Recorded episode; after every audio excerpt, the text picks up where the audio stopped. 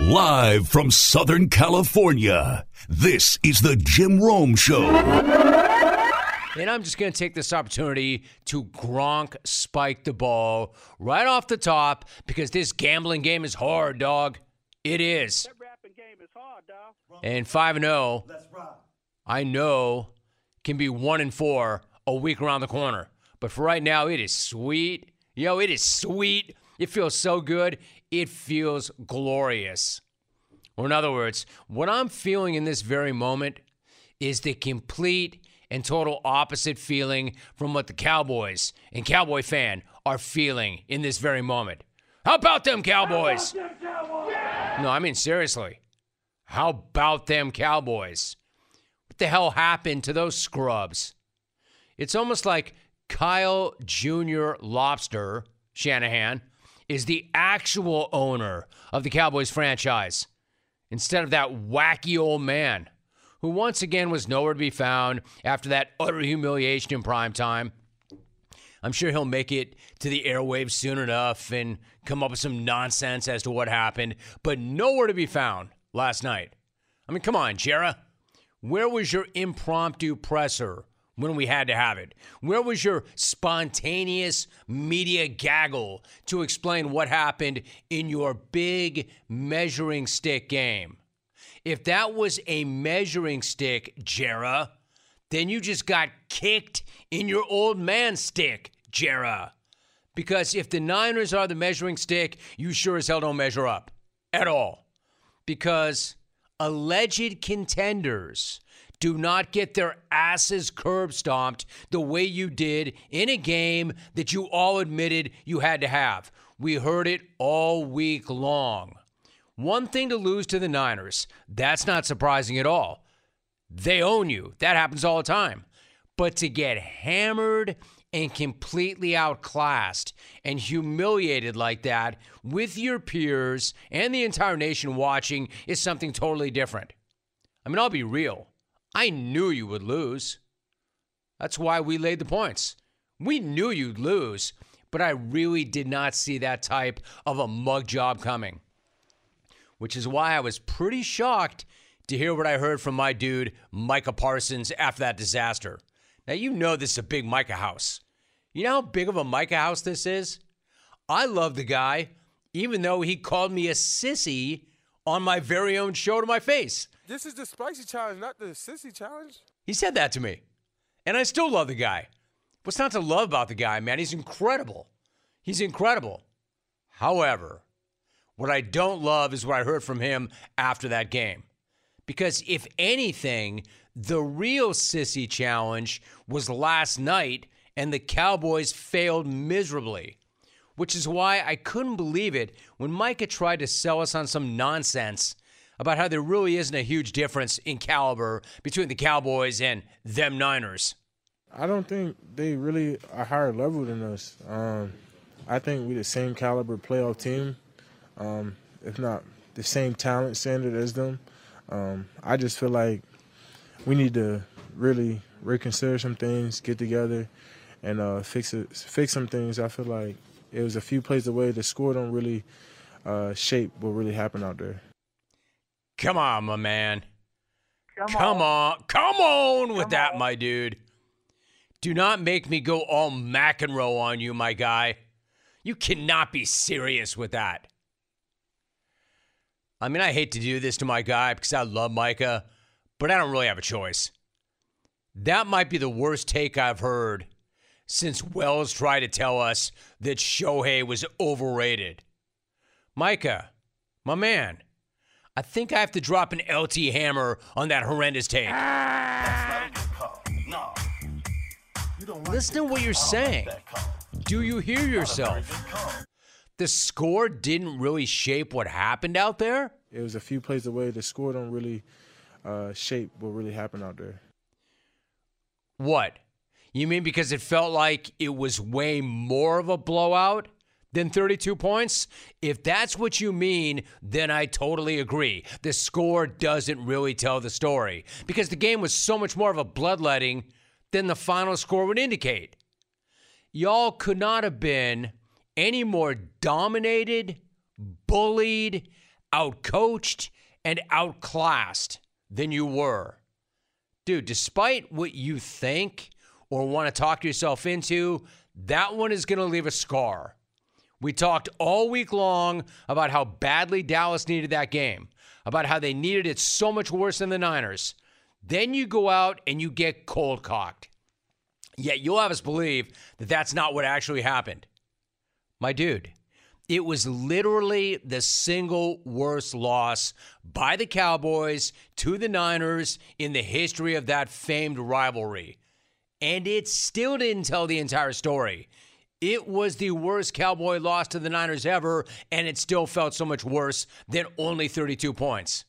So saying the Cowboys are the same caliber playoff team as the Niners would be like saying that Big Mike McCarthy is in the same caliber as head coach as Kyle Shanahan, which we know is the biggest lie of all. After all, Lobster JR turned the big fella inside out yet again. Let me bottom line this for you. For anybody who's still having a hard time figuring this out, the Cowboys are not Super Bowl caliber. Certainly not today. Nor are they elite. Certainly not today. They're not the Niners. They're not the Eagles. They're not even the Lions. Do whatever you have to do to get beyond that ass beating that you took last night, Micah Jera, big fella. Just don't tell me that I didn't see an ass beating last night when I know I did. I know an ass beating when I see one, and that's exactly what that was. Which brings me to this guy, the guy that you clones have glossed, Whack. That's whack. Whack Prescott. I don't really care much for that gloss myself. Whack. But unfortunately, that's exactly who and what he was last night. Whack. Whack Prescott. Even Whack has to admit that Whack was whack last night. Meanwhile, flip side, Big Clock Brock and JR Lobster and the rest of the Niners doing what they always do win, win, win. Win! Win! You about Brock, man. This guy's something else. He remains undefeated in games where he didn't shred his UCL. The rest of the team around him is looking better and better every single week. So, Micah, my man, sorry, but you're going to have to just look up at that scoreboard and accept what it says and be thankful that it wasn't even worse than that. Normally, you would think that it couldn't get much worse. Segue, segue. Cowboy fan, I'll be talking to you if you call. And you should and own it. But segue. Normally, it really couldn't get much worse than that Cowboy debacle last week. But somehow there's a dumpster fire burning even hotter and even brighter in New England right now. And I would say that Bill Belichick just hit rock bottom, but I'm not sure he has. I really am not sure that he has, half fam, because I don't think we've found the bottom yet. All I know is the Hoodman is officially in a free fall. Hoodman stock is crashing. Pretty soon, that dude is going to be worth even less than those stupid bored ape NFTs. Remember when I told you that this dude's ass was going to end up on the hot seat by the end of this season? How wrong I was. It's on the hot seat by the end of week five. Go ahead, try and tell me that the Hoodman's ass is not on fire right now. Listen, maybe it's true that Bob Kraft has so much loyalty towards the Hood that he would never bleep can the Hoodman. Maybe so his team. He can do whatever he wants. But you can bet your ass that he's thinking about it right now. Because if what he says is true and he's all about the postseason, they ain't sniffing that. Not this year and not anytime soon. So, would he fire him or not?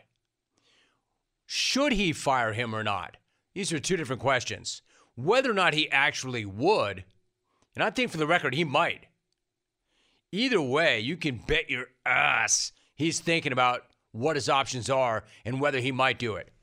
This dude seriously just lost 34 to nothing at home to the Saints. And it's not just 34 to nothing at home to the Saints. It's 34 zip the week after the biggest loss of his career. So he just followed up his biggest loss with his second biggest loss. Clones, what do you want when you're craving protein or you need more energy? Not bars, not sugary snacks, not energy drinks. You want beef, pure and simple. Where's the beef? It's in a package of Old Trapper beef jerky. Old Trapper is not your old man's jerky, shriveled, dry, tasteless. Old Trapper beef jerky is made from lean strips of steak and quality spices that are smoked over a real wood fire. It's tender, it's tasty, it's not tough. And why is it so good? Because Old Trapper is a 50 year old family business known for its relentless commitment to quality. They take smoked beef extremely seriously, and you can taste it in every single bite. Old Trapper is packed with protein. It comes in four amazing flavors to satisfy all your cravings.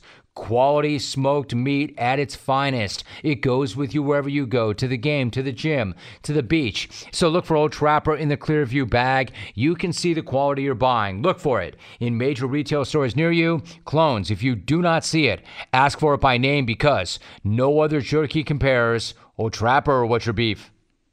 Except I'm going to say this one's worse way worse because they just got humiliated last week. They knew what was at stake this week, and they came out with absolutely nothing and got humiliated all over again. You know, the master of the adjustment made none. Now, I'm not going to flat out say that Bill Belichick has lost the Patriots, but I will say that this is exactly what it looks like when a coach loses a team. Unless you want to argue to me that it's not that he lost them, it's just that he doesn't have a team. All right. If he doesn't have a team, whose fault is that?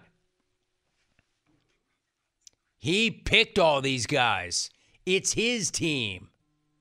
Hey, Mumbler, why don't you step to the podium and explain exactly what's going on here? Plain and simply, we got to find a way to, you know, play and coach better than that. And so that's what we're to do. Start all over and um, get back on a better track than we're on right now.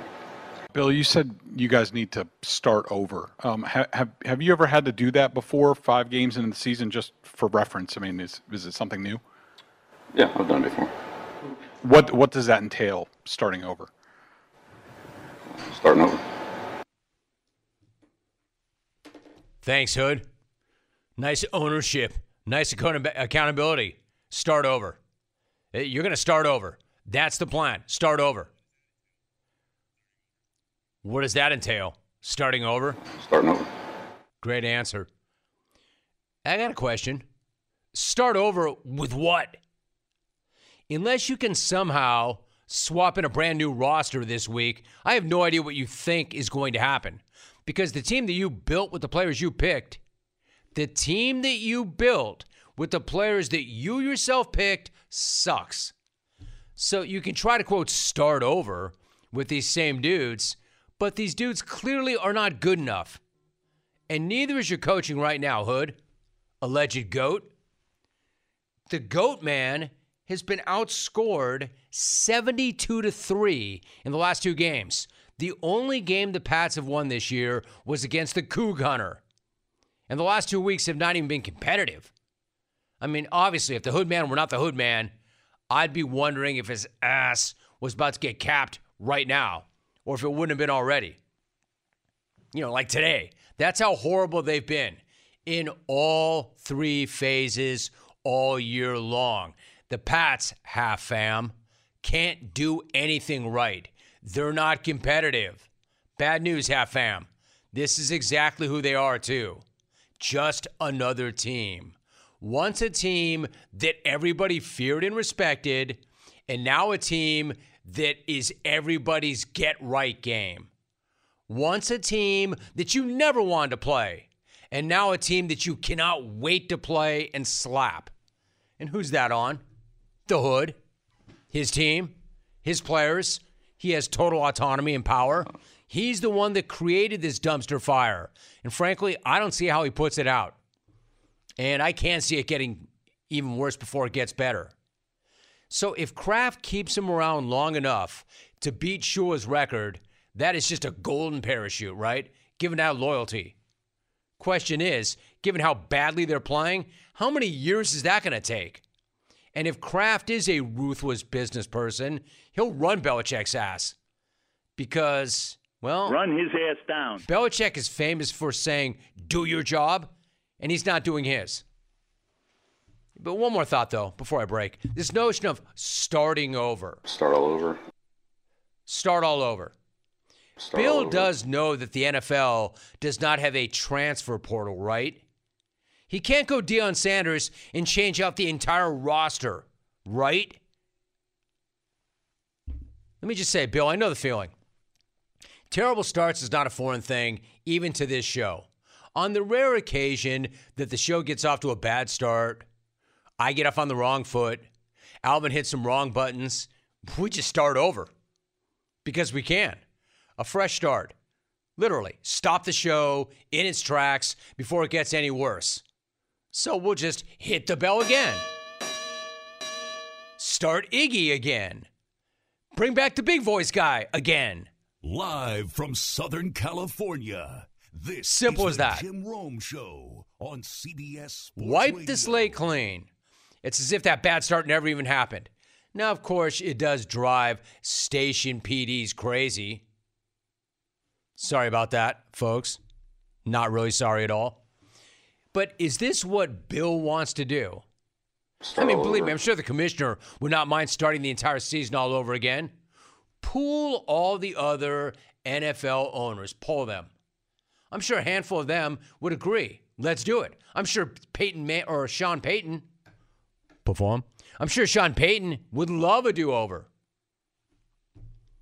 And I'm sure in another week, Jerry will back you up too. Oh, hey, Jera. hey, Jera, one more thing. It's always one more thing, right? One more thing. Sweet inside intel that you got from Trey Lance against his former team. That seemed pretty valuable. It's almost like your defense was in the Niners huddle on every single play. Way to lay out the winning blueprint for the rest of the league. I mean, I can only imagine how bad that score would have been if you didn't have that incredible intel from Trey Lance. Jerry felt like Ethan Hunt stealing the NOC list when he signed Trey Lance. You know, like old man Jera suspended from a rope deep inside Niner headquarters, hoping that bead of sweat doesn't trigger that alarm, hoping to get yanked back up through the hole in the ceiling before it was too late. Not only did he outsmart the Niners, but the entire league. Yeah, not so much, Jay. Good luck signing Sam Darnold next season. What? Did Trey post up in front of a whiteboard and tell the defense, hey, yeah, don't worry about Kittle? Brock has no interest in getting him the ball. And the receivers, listen, listen up, listen up. I know I was there. All right? I was there. The receivers, once they get the ball, they go right to the ground. There's never any worries about YAC with those cats. Oh, hey, hey, hey, Dak. Hey, Dak. Make sure you go right at Fred Warner. He sucks. Attack Fred Warner. Oh, by the way, Fred stats eight tackles, a sack, INT, and a forced fumble. And this dude was a monster. Great job with the Trey Lance intel, Jera. Shocked that didn't work out. 1 800 636 8686. Start all over. Start all over. Like I said, there is no transfer portal. You can't just get rid of the whole roster and bring in a new one. Got some good reaction here. Let's see. I'm going to start with Abigail. Funny how every coach under the hood have turned out to be crap. And without Tom, the hood is the biggest pile of crap. Guess we know where all those rings came from. Bacon 45, yo. Kind of hard to argue against that, right? What's their record since Bake left?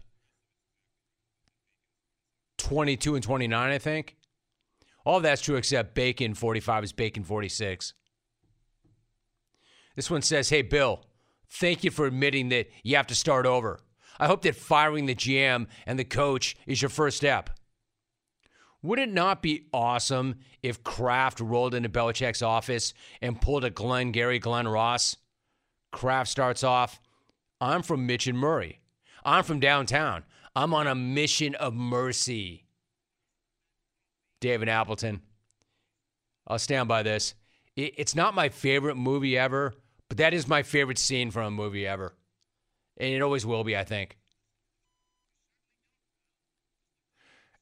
Alec Baldwin, and legend has it, he did it in a single take, which would be even more amazing. Dial that up. We haven't talked about that in a couple years. Dial it up. The guy looks like an absolute million, and the scene is insane. It's incredible. It's my favorite scene from a movie ever, except for those scenes that I starred in in my various movies. The leads. The leads are weak. You're weak.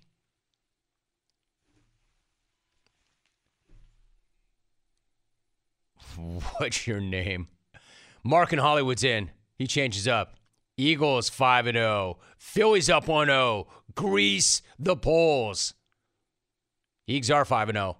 I don't think they look as dominant as they have been. Plenty of time though to get right and 5 0 is 5 0. I don't want to nitpick.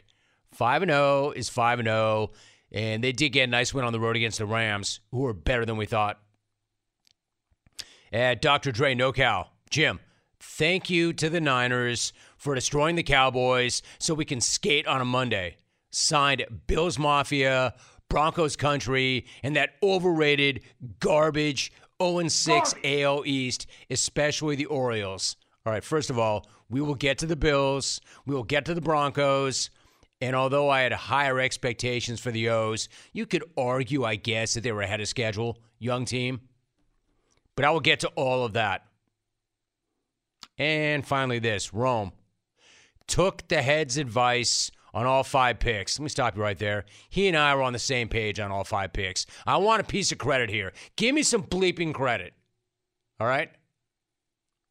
Rome took the head's advice on all five picks this past weekend, threw it into a five leg, $10 parlay with plus 2363 odds a cool 246 later, and I'm here to say anybody who wants to fade you two are fools. Pat in Chicago, on Wisconsin. I can't guarantee it every single week. Okay, here's this. I can't guarantee 5 and 0 every single week, but you know what I can guarantee? Some of you puds will hate on us every single week. I know that. So yeah, I'm going to sit up here and enjoy it. 5 and 0 feels pretty damn good. Really damn good. All right, still ahead. I got Frank Schwab. He's into the game, the betting game. So we'll get his thoughts on tonight's matchup and we'll whip around the NFL with him too. The big head, James Kelly and I, top of hour number two, to talk about tonight's game. Not the sexiest matchup, but hey, anything that'll get you paid is sexy. Packers, Raiders, how are we going to play it? It is Superstar Battery Month at O'Reilly Auto Parts. Get up to a $25 gift card after rebate with the purchase of select Superstar batteries. The best replacement batteries for cars, trucks, SUVs, motorcycles, lawn and garden, marine, and more. The professional parts people will test your old battery for free, and if it does need to be replaced, they will help you find the right battery for your vehicle and your budget. For power performance and reliability, choose Superstar batteries exclusively at O'Reilly Auto Parts. You're listening. Let me talk to you for a moment about one of my favorite products ever HelloFresh. What is HelloFresh? What it is is farm fresh, pre portioned ingredients and seasonal recipes delivered right to your doorstep. You can skip trips to the grocery store. You can count on HelloFresh to make home cooking easy, fun, and affordable, and that's why it's America's number one meal kit. Kickstart a fresh fall routine with HelloFresh. HelloFresh handles all the meal planning and shopping to deliver everything you need to cook up a tasty meal right at home. They do the hard part, and you get to take credit. And when it comes to options, honestly, more is more. That's why HelloFresh's menu includes 40 recipes and over 100 add on items to choose from every single week. I love it. Comes right to the doorstep all these tremendous ideas and great meals. Find out for yourself. Go to HelloFresh.com slash 50Rome. Use the code 50Rome for 50% off plus 15% off the next two months. Once again, HelloFresh.com slash 50Rome. Make sure to use the code 50Rome and get 50% off plus 15% off the next two months. HelloFresh.com slash 50Rome. We are joined by Frank Schwab. Frank, it is great to have you back. How you doing, Frank? Doing good. I always love that University of Wisconsin shout out. I, I do appreciate that. And dude, listen, I, I get it. Since our son graduated from there, I understand the Badger Mafia. It's a special place. You will always get that shout out from me. All right, so why don't we start, Frank, with the curb stomping in the Bay Area last night? Not surprising to see the Cowboys lose on the big stage again, but how surprised are you that they got hammered, bullied, and totally outclassed in every manner? Yeah, I didn't expect that. I, I thought the 49ers would win just because they're a better team. And I think you get come out of that game saying two things. 49ers are on a tier by themselves right now. They're, they are clearly the best team in the NFL. I don't think anybody can touch them right now. Like, that might change, long season, all that kind of stuff. 49ers are the best team, no question. But then the Cowboys, I thought, okay, maybe they are a Super Bowl contender. Nah, they they could have played that game a hundred times last night, and they would lose to the 49ers every time. Like they they were just not on the same level in any way, offense, defense, special teams, coaching, whatever you want. They were just not there. And it comes back to this weird place the Cowboys are in, where I think Cowboys are good. I think Cowboys are going to win 11, 12 games. They're also not going to win the NFC East. They're probably not going to go very far in the playoffs, and they're definitely not winning a Super Bowl. Like there, there's very few teams you could say that about. Where I'm like, I'm pretty confident in the Cowboys winning 12 games, and zero confidence that they make a Super Bowl. What do you do with that if you're the Cowboys? If if you kind of just know you're good, you can't blow it all up, right? You can't just fire everybody and trade Dak and all that. But this team, I don't think this group can win a Super Bowl, and they showed it last night. They they were just just dominated. I, I couldn't believe that part of it. But you look back and you say, yeah, I, I guess the Cowboys kind of are who we thought they were in that way. That they're just not on the same level as these truly elite teams in the NFL. I think that's extremely well said. They're not truly elite, but you're right. What do you do with a team that's going to win double digit games but not get where you want to go? You can't really blow it up. You can't start firing guys, but you're not going to end up where you want to go. Frank Schwab is joining us. I totally agree with what you just said. So let me ask you this then. I'm skipping topics. After being destroyed by the Cowboys last week, the Patriots follow that up by getting destroyed by the Saints 34 0. That's back to back embarrassing beatdowns. If it continues, is it fair, Frank, to ask the question would Bob Kraft actually consider breaking Belichick off before he breaks Don Shula's all time record? I know, and, and it's got to be a tough spot for, for Robert Kraft to be in. I mean, they had a 20 year run uh, that's the best in NFL history. Like there's nobody who's going to do that again. When you know you win that many six championships and you basically win the AFC East every single year. But now they're bad. They're a bad, bad football team. I, I mean, in an eight day stretch, Bill Belichick took took the worst loss of his NFL career and the second worst loss of his NFL career yesterday against the Saints. Absolutely uncompetitive. I still think Belichick can coach. The problem is Belichick, the GM, is giving him garbage talent to work with. I when you look at that roster, their best player is Matthew Judon, who good player. I, I don't got a problem with Matthew Judon, but he's not a Nick Bosa, T.J. Watt type. Like he's good, he's fine. And then your second best player. Who's the Patriots' second best player? I, I I don't even have an answer to that, Jim. I have no like whatever answer I give you is not a dude who should be the second best player on an NFL team. I'll tell you that. They have no blue chip talent there, nothing at quarterback. They they just I mean Mac looked good as a rookie and it's just falling falling apart for him since then. So what do you do? You don't want to just dump an icon and a legend. I mean, it's it's hard. Tom Landry had it happen to him back in the day and all that. I don't know what Bob Kraft does. He has to be so indebted to Belichick, and no, he's still a good coach because I do believe Belichick's a good coach. But you're not going to force a GM upon Bill Belichick right now. And does Bill want to be around for this too? He's in his 70s now. This is a four or five year rebuild for them. I don't know where they go. I don't know what they do. but it's clearly really, really bad with New England right now. It's not going to get better this year either. So it's going to be an interesting off season. Let's put it that way, because I, I assume that when when the relationship ends, it's going to be some hey, we came together and I'm going to retire and all this kind of stuff. So you kind of avoid the embarrassment of of being pushed out the door.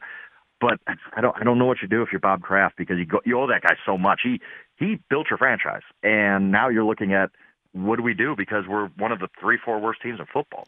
No, I think you're right about all that. They are certainly that, and they're gonna have to figure out a way that this ends. They have to negotiate the way this ends because you don't yeah. push that guy out, but it's gonna end. It's gonna end badly. It's just a question of how badly. And then, Frank, you talk about Super Bowl winning coaches who look anything but like that. I understand your point that Belichick can still coach, but how bad does Don, uh, Sean Payton look after talking all of that crap about Nathaniel Hackett this summer, only to have Hackett get the last laugh yesterday with the Jets as Denver falls to one and four? Where does that leave Sean Payton?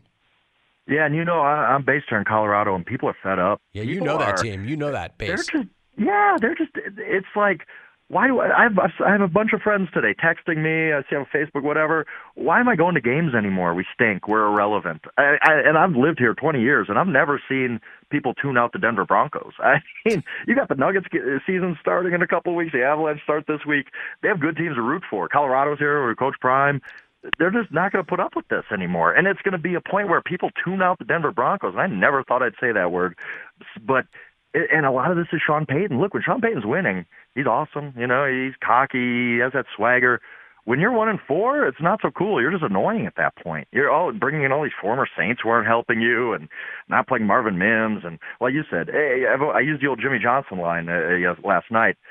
If you're going to talk the talk, you got to walk the walk. Well, Sean talked a lot of talk about how the Nathaniel Hackett Broncos were the worst coach team in NFL history. Well, Hackett was two and three at this point last year. Payton's one and four. So what does that make Sean Payton at this point? Like it's it's just their defense is awful. They're not competitive. They're going to probably start trading guys here.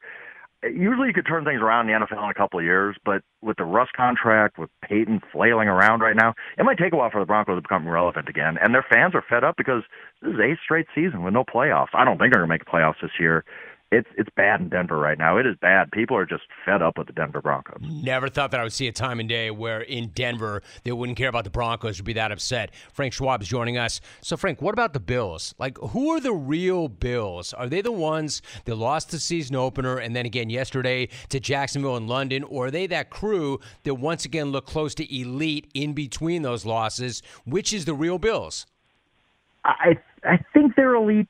Look, the, the whole Jacksonville London thing is a is tough to navigate. The Jag the Jaguars are actually really smart with that, being like, sure, we'll take on two London games. They have a better home field advantage in London than they do in Jacksonville, because it's a weird travel. We all know that early start. I think that was just a kind of a weird game for the Bills, but it doesn't matter. Nothing for them is good enough this year, but go, at least going to a Super Bowl, right? Bills, Bills Mafia ain't putting up with another playoff loss. This, this team has a window, and that window is going to be closing soon so you start to look. Maybe they are an elite team, but you're three and two. You're, you want to get that number one seed in the AFC and have the playoffs come through Buffalo when it's 10 degrees and snowing and that the fan base is going crazy. You can't be losing games to the Jets. You can't be losing games to the Jacksonville Jaguars. You need to handle your business. They lose Matt Milano yesterday. That's a big, big loss for them. All pro linebacker. So to answer your question, man, I, I think the Bills are really, really good and one of the best teams in football. But you, you start blowing these games giving away games, and all of a sudden you're going to Arrowhead Stadium in, in January instead of having them come there. That's going to come back and bite you. And again, it's Super Bowl or bust for the Bills. Uh, the Bills Mafia ain't putting up with another. Hey, we had a good regular season and lost in the playoffs. They want the ring, and you're getting further away from that with every game you you blow this way. Yeah, no, they're not putting up with that, nor should they. So, Frank, before you go, the Giants were one of the great stories in the NFL last year. The Giants got the hell beat out of them by Miami. They dropped to one and four. They should be zero oh and five. Do they look to you like a team that has given up? Yeah, that's what I was going to say. When you brought the Giants, I was going to be like, I, I'm going to have to tell them that it looks like a team that's quit. And I'm glad you brought it up first because you see that, you know, we watch football. You see teams in December who you're like, yeah, they're just looking for their tee times.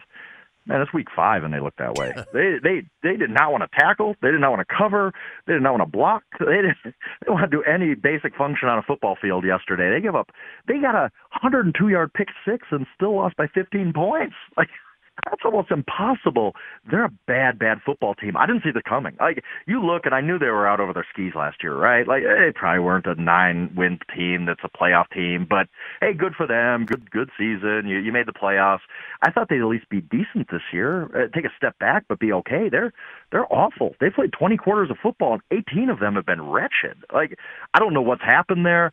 I, you know, the Daniel Jones contract looks bad now, but there's not much he can do, nobody's blocking for him. Nobody's catching the ball. Their defense is just miserable. Everything is bad with the Giants now, and you have to start wondering about Brian Daboll. You really do. Like everybody loved him last year, Coach of the Year. Well, you know what? Everybody loved Matt Nagy when he won Coach of the Year too, and that fell apart for him fast. Everybody in New York loved Ben McAdoo after he went 11 and 5 his first season. That fell apart fast. This is falling apart fast for Ben Mac- or for uh, Brian Daboll right now, and the challenge for him is he knows that there's guys out there not giving great effort. They're not competitive. How do you keep that together the rest of the year when you know you're one and four and your season ain't going anywhere? That I think that's a big measuring stick for Brian Daboll right now is to keep that team from just absolutely positively quitting. See, I agree with you. I think, and once you lose them, I think it's nearly impossible to get them back. And as we know, when it goes, it goes quickly in the NFL. Frank Schwab is an NFL and sports betting writer for Yahoo Sports. He is co-host of the Sunday Night Blitz podcast and yes, a proud alumna of the University of Wisconsin. Frank, great job. Really good to have you on. Thank you so much. Really enjoyed that. Absolutely appreciate it anytime. U.S. Cellular knows how important your kids' relationship with technology is, and they have made it their mission to help them establish good digital habits early on. That's why they have partnered with Screen Sanity, a nonprofit dedicated to helping kids navigate the digital landscape. And for a smarter start to the school year, U.S. Cellular is also offering a free basic phone on new eligible lines, providing an alternative to a smartphone for kids. Start smarter with with U.S. Cellular. Visit uscellular.com slash built for us to find out more. Restrictions to apply. Visit uscellular.com for terms. All right, so let me talk some more about the NFL. I want to make sure that I get to as many things as I can. I could easily do three hours on last night's game alone, but I won't. I want to talk about the J E T S. Jets, Jets, Jets. S. Jets, Jets, Jets. Jets is not. I want to talk about Nate Can't Hackett's sweet, sweet revenge. Nate Can't Hackett might have just have had one of the all-time sweetest revenge game dubs in the history of the Shield. And honestly, who didn't see that coming? Who didn't see it coming when Sean Payton steered way out of his way to run down Can't Hackett this offseason and call his performance in Denver, quote, one of the worst coaching jobs in the history of the NFL, end of quote. I mean, it's one of the ultimate violations of the coach's code. And there's no way that an old school dude like Sean Payton would do another member of the fraternity like that unless he showed up in Denver and had no idea what he signed up for or how bad it really was when he arrived. So he was looking to cover his ass. I just I can't imagine why a guy like Sean Payton would ever do that. He's old school. He knows that code among coaches. The coaches have a code. They've got a fraternity. So that that was really alarming to me to see him do that. And all I could think is, man, he must have showed up there, saw what he had left for him, and thought, damn, this is so much worse than I thought. And it's going to stick to me. So I'm going to get out in front of it and cover my own ass. I see the guy working. As disastrous as the Broncos were last year under Can't Hackett, they might actually be worse this year under the Super Bowl winner Payton. Record wise, they absolutely are. And on the field, they proved it again yesterday. And damn, did the Jets sideline enjoy every second of it. It's almost like they won a Super Bowl. Or they won the Can't Hack It Bowl, that's for sure. You know Bob Saleh's got his receipts. Taking receipts. You know they were out there to take up for their dude, Nathaniel. And did Nathaniel ever bask in that one? That's dude, that dude's chest was so puffed out at the end of that game. It's like he was Bill Parcells, Don Shula, and Vince Lombardi all rolled into one. And you know he loved Payton having to deal with all the smoke once it was over. A lot of focus on this game, your USA Today comments regarding Hackett. How do you look at that as a chapter in your coaching career where some people Yeah. might say Hackett got revenge today? Yeah, listen, they played better than us, and I credit you know Robert and that staff. They won the game, um, and I think that's that's how I look at it. Coach, do you regret though those comments, making those comments? As, I, I uh, already I already addressed that though, and it's a fair question, but I think we already addressed that the, the next day. Listen, I have no problem with Sean Payton. In fact, I really, really like Sean Payton. I do. Sean's been a listener to this program from the very beginning, actually. So he, of all people, should know how brutally he's coming off these days. You can't just, what's the question? What's the question? What's the question? I just What's finished telling you. Next question. I just finished telling you. Every time your team humiliates itself, my man, you know this. And the team is humiliating itself way too often. Next question. And would it have really, given what you said about this guy, given how you buried this guy, would it have really killed you to say that dude's name? To give Hackett some direct bleeping credit for real. Credit for real. Yes, r- quote, Robert and that staff did a great job. But you couldn't even name Hackett. You couldn't even do that. You couldn't even own that part of it because it would have gone a long way. Because you had no problem name checking this guy and saying he did one of the worst jobs ever upon your arrival. You had no trouble getting his name out that day. You can't do a dude like that and you really can't do a dude like that and then not acknowledge his, him by name after he gets over on you early the next season. Honestly, I don't know how it could possibly be going worse in Denver right now than it did last year. But it is.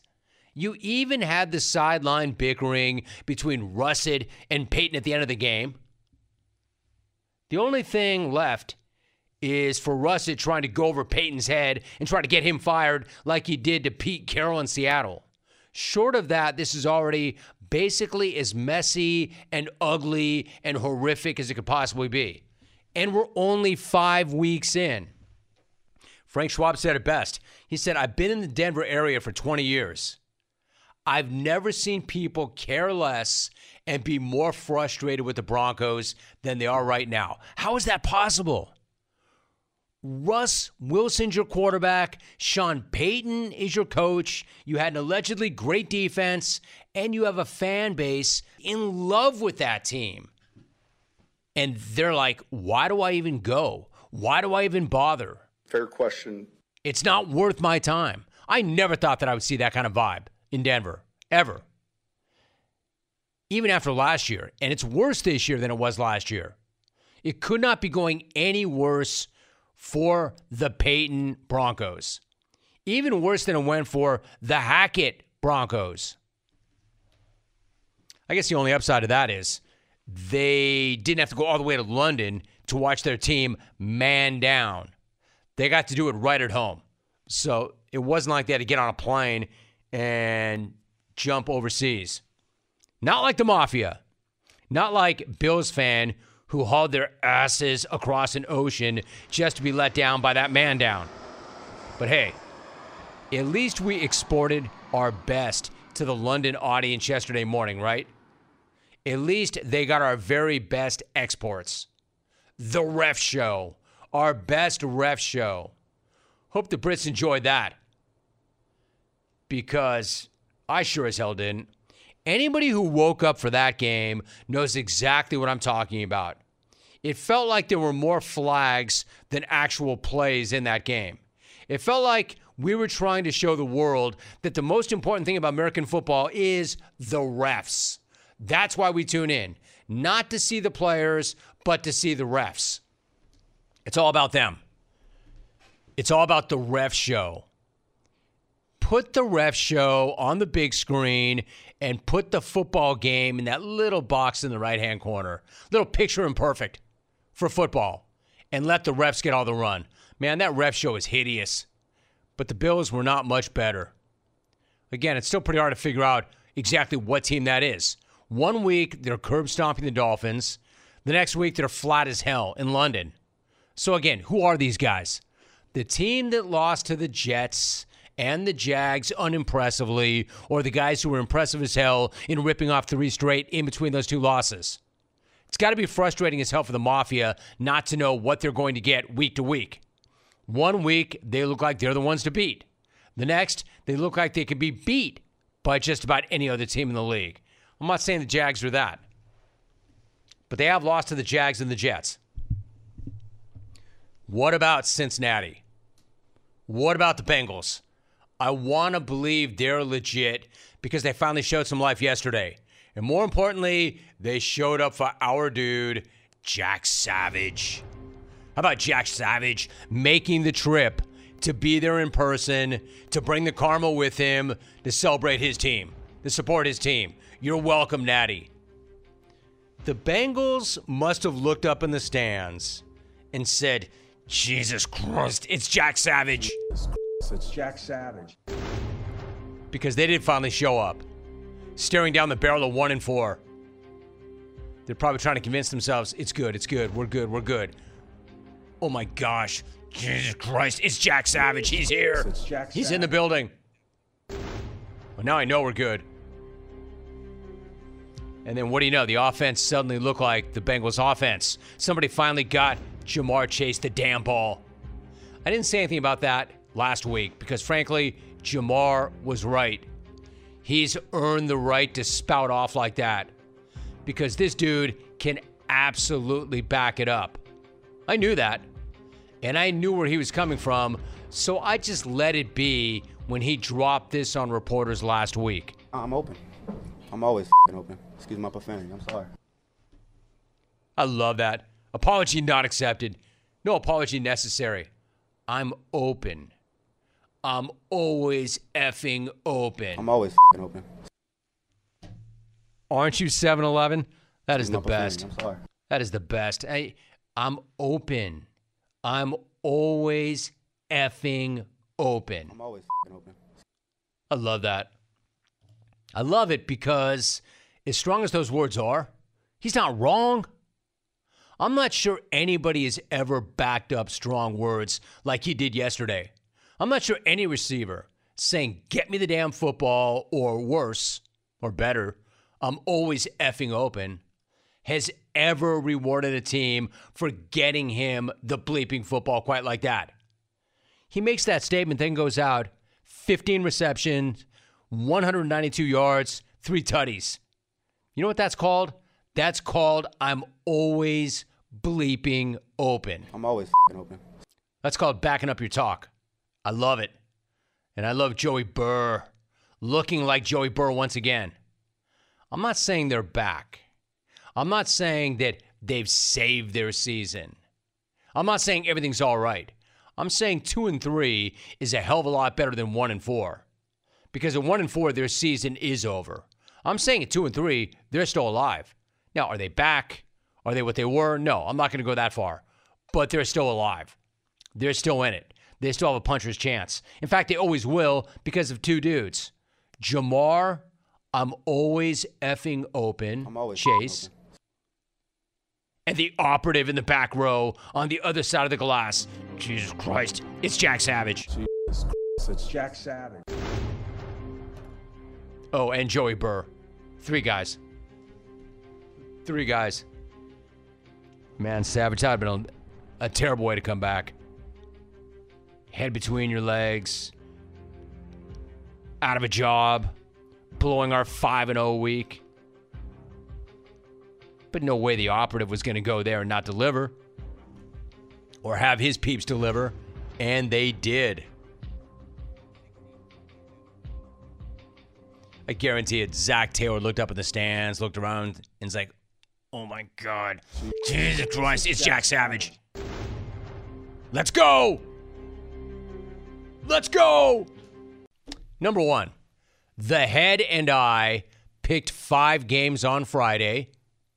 We agreed on all five picks, and what do you know? We got them all right. So if you rode with us, you got paid and it felt pretty damn good, didn't it?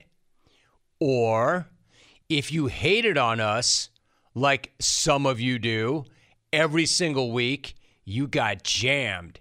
And you're probably hating harder than ever before right now. Either way, this gambling game is hard, dog, and I'm going to enjoy that sweet weekend for another minute or 60. How about you, Head? How you feeling? How good did that 5 0 Sunday feel to you, Head? Uh, I feel better than Clayton Kershaw does, Jim. That's for sure. No, but um, felt great. Life is good. I'm in full Maury mode here from last night when my fam was putting on the Cowboys till kickoff tonight. I'm celebrating this one, five and zero. Exactly. That's the way we got to play it because we know there's a one and four right around the corner. So Uh-huh. let's celebrate this one until they kick it tonight. I just want to make one more point Uh-huh. to the haters. Now I want you to help me with this Mm-hmm. because some of you hate even when we win. Mm-hmm. Some of you hate if we go 4 and 1, which is the dumbest thing ever. Some of you hate if we go 3 and 2. I've got news for you. If you do hate that, you're going to hate regardless. Winning weekends is a great weekend, no matter what. 3 and 2 is good, 4 and 1 is great, 5 and 0 is damn near miraculous. Head, I understand that haters going to hate. That's why they're haters. But help me explain that 3 and 2 is a good thing. Any winning weekend is not a reason to hate for those who actually have an open mind. Help me argue or help me make this point to them so they understand. So first off, we still had haters at five and zero. No joke. My mentions had dudes telling me how um, those were easy games and we took mostly favorites. So Oh, is it really shut that good? the hell up with that. Yeah, you know how it's real because the money cashes because the money's in our account. Are you kidding me? The No. five and zero doesn't matter because we took favorites. Easy games, favorites. It's not that impressive. Blah blah blah. But your point on three Get and the two. hell Yeah. out of here with that. It's it never fails. It never fails. And if we lose tonight, they're going to be right back on the same thing coming at us. Which I I, do dude, find dude, it I'm sorry to funny. interrupt one more time, but I'm just Uh-huh. going to say it. If if that's your take, when we go five and zero, you're going to hate no matter what, man. You either hate us just because you hate us, or you hate your life, or both. That is the lamest take ever. You just took favorites. It trust. I don't care who's favored and who's not. Picking ATS is really, really hard. It's it's almost impossible. Right. Billy Walters said on the NFL on your podcast, you cannot win in this game. So the three and two is reason to celebrate. That's a sixty percent cover. That is making a lot of money if you go three and two. The uh, fifty-two point four is the number to make a profit. So if you go sixty percent, yes, you're winning the game, and you're really really good at this. I'm taking three and two. If you were to say to me right now, "Hey, Rome, I'll give you three and two every single week for the rest of the season," would you take that all damn day? Hell yes, you would. the only reason you get in trouble is if you day. go exotics, you go parlays, you go something outside of that. If you stay disciplined, sixty percent, you're you're you're making bank. haters saying saying anything negative about us going 5 and 0 really is dumb. I mean, you're just telling on yourself. you're telling on yourself. All right. that out of the way, head. Let's Okay. do it. Let's do it. Packers v Raiders. This one is a little tricky. Mm-hmm. Truthfully, I see some things about both these teams that I actually like, and truthfully, I see some things about both these teams that I actually really don't like. So, what is the line, and how are you approaching this one? I'm going to take the two points and go with the Packers here on the road. Uh, Green Bay's weaknesses are not the Raiders' strengths. The Packers cannot run the football, but the Raiders can't stop the run, and the Packers can't stop the run themselves. But the good news is the Raiders can't run the football. If you follow me, neither team is. I good don't, on the dude. You lost me like 30 seconds ago, but go They're- ahead. They're not good on the ground. They're just horrible. There you go. Okay. Yeah. No joke. The Raiders too have broken two tackles on rushes this season. Two. Only the Vikings are worse. They've broken zero. How's that tackles. possible, dude? They have Josh Jacobs. I know. Well, his line can't block, and they're in the backfield all the time. I guess. Fair enough. Also, add the fact the Raiders' pass blocking isn't much better. They've struggled as well. They put Jimmy G in protocol, and Khalil Mack about murdered that Rod Farva lookalike um, they threw in there last week at quarterback. Now they have the Packers' pass rush to deal with, which I like that a lot. I think Jordan Love Hey, dude, is personal tonight as appearances well. are not show fodder, no matter what that guy looks like. Rod, yeah, Rod Farva, dude, he looks like Rod a Farva. large You know, I heard you the I first don't time. want a large farva. This I want a goddamn liter of cola. I don't know what that is. Liter is French for give me some fing cola before I break loose. All right, all right, relax. Khalil Mack took his soda and his liter cola all week last week. He was Six times. I know. I felt bad for him. Um, the other quarterback, Jordan Love, He will be better tonight. Dude had a 7.9 QBR against the Lions, but coming into the weekend, only the ass Broncos had a worse pressure rate than the Raiders do, and the Raiders have one takeaway on the season and an NFL worst nine giveaways before Week Five, Hmm. so that helps as well. Is that, is that that a good ratio? One to nine? one to nine? That's not very good. That's kind of like Jimmy G's interception to touchdown ratio right now. Okay. Well, not that bad. That's even worse. Yeah. So yeah, but dude, he's handsome. he is handsome. Really handsome. Yes, yes, he is. Better than Rod Farva. Uh, ATS Green Bay is seven and two in their last win with a nine bitch for a games and three and one as an underdog this season. Smarten up, betters. Go with the Packers plus two here.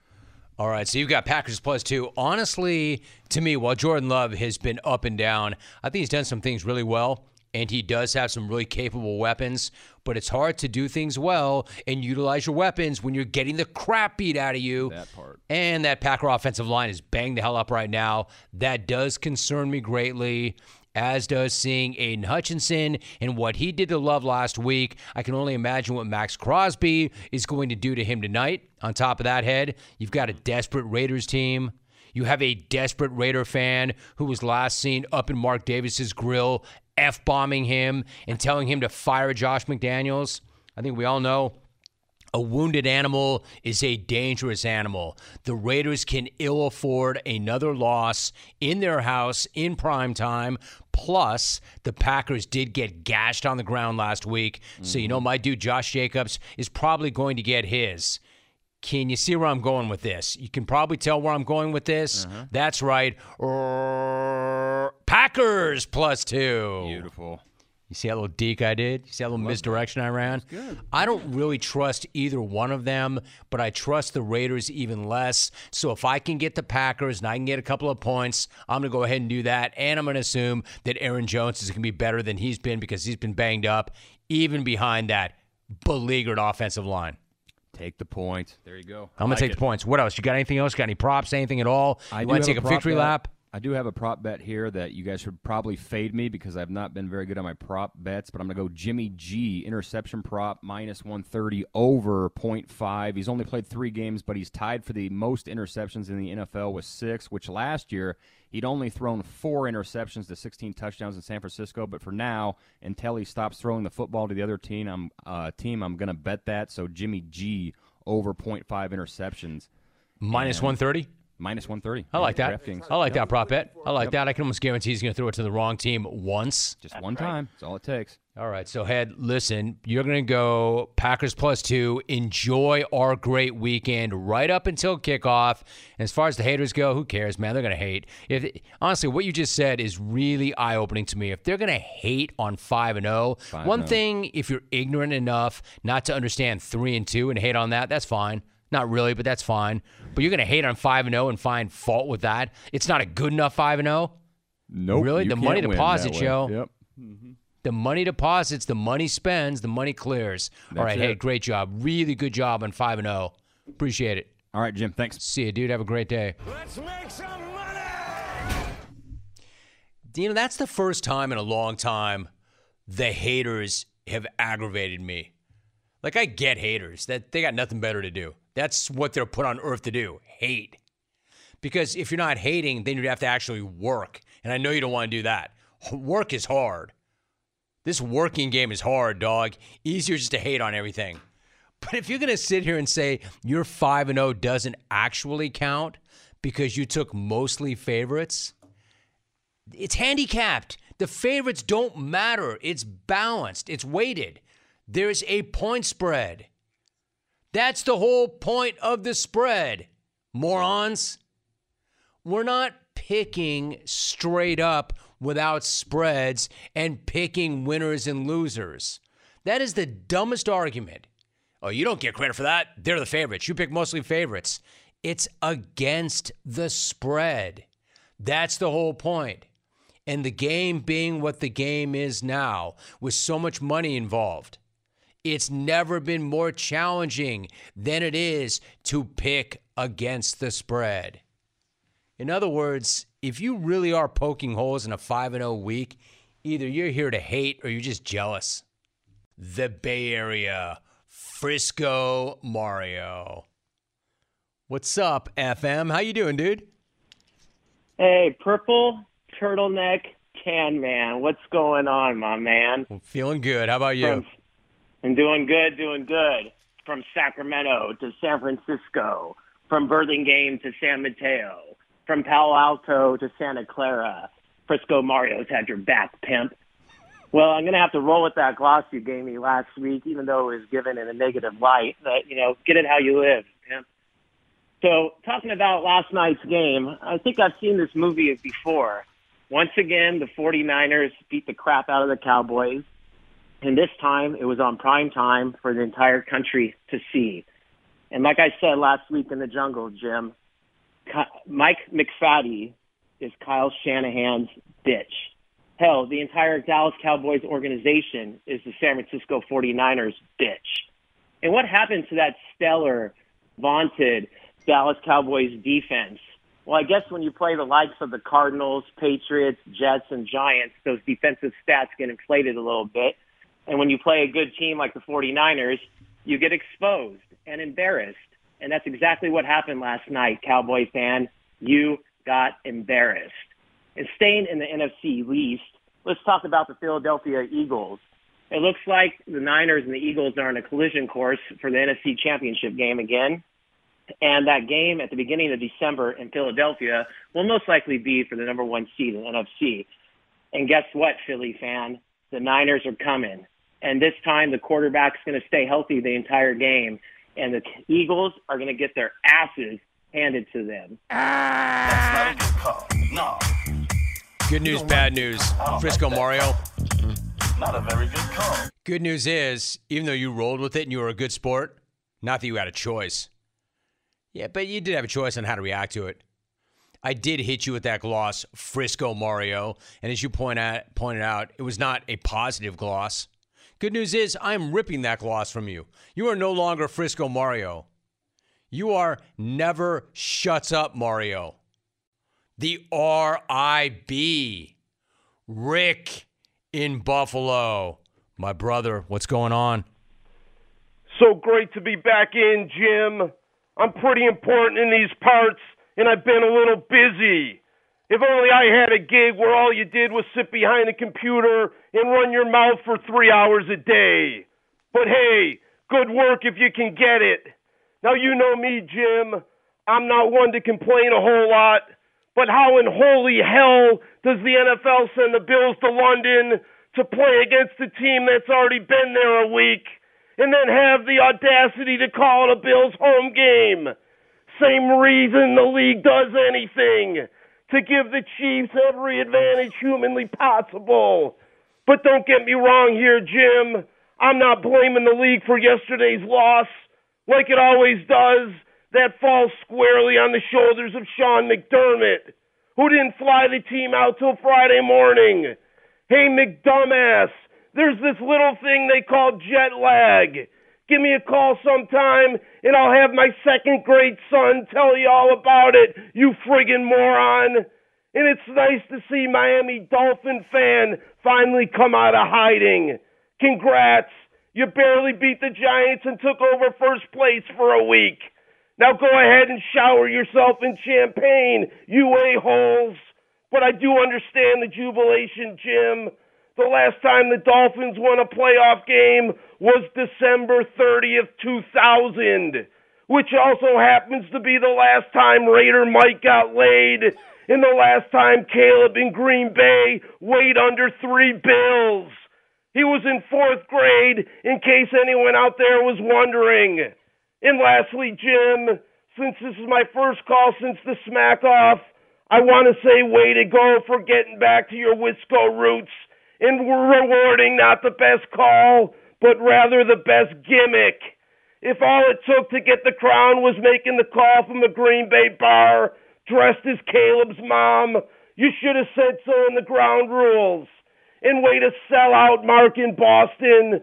Always and forever a gimmicky little bitch. Hope that was worth it, bud. And no, I never called you a watered down Brad in Corona. I said you were a watered down Dan in Denver without the lisp. So hey, at least you got that going for you, loser. Warn Matt Milano getting back to full strength for next season. Godspeed, my brother. War the People's Champ Rick in Buffalo. Like that dude needs a title to know how great he is. Thanks for the vine, Jim. Who loves you, baby? Man, he's pissed. Good night, night.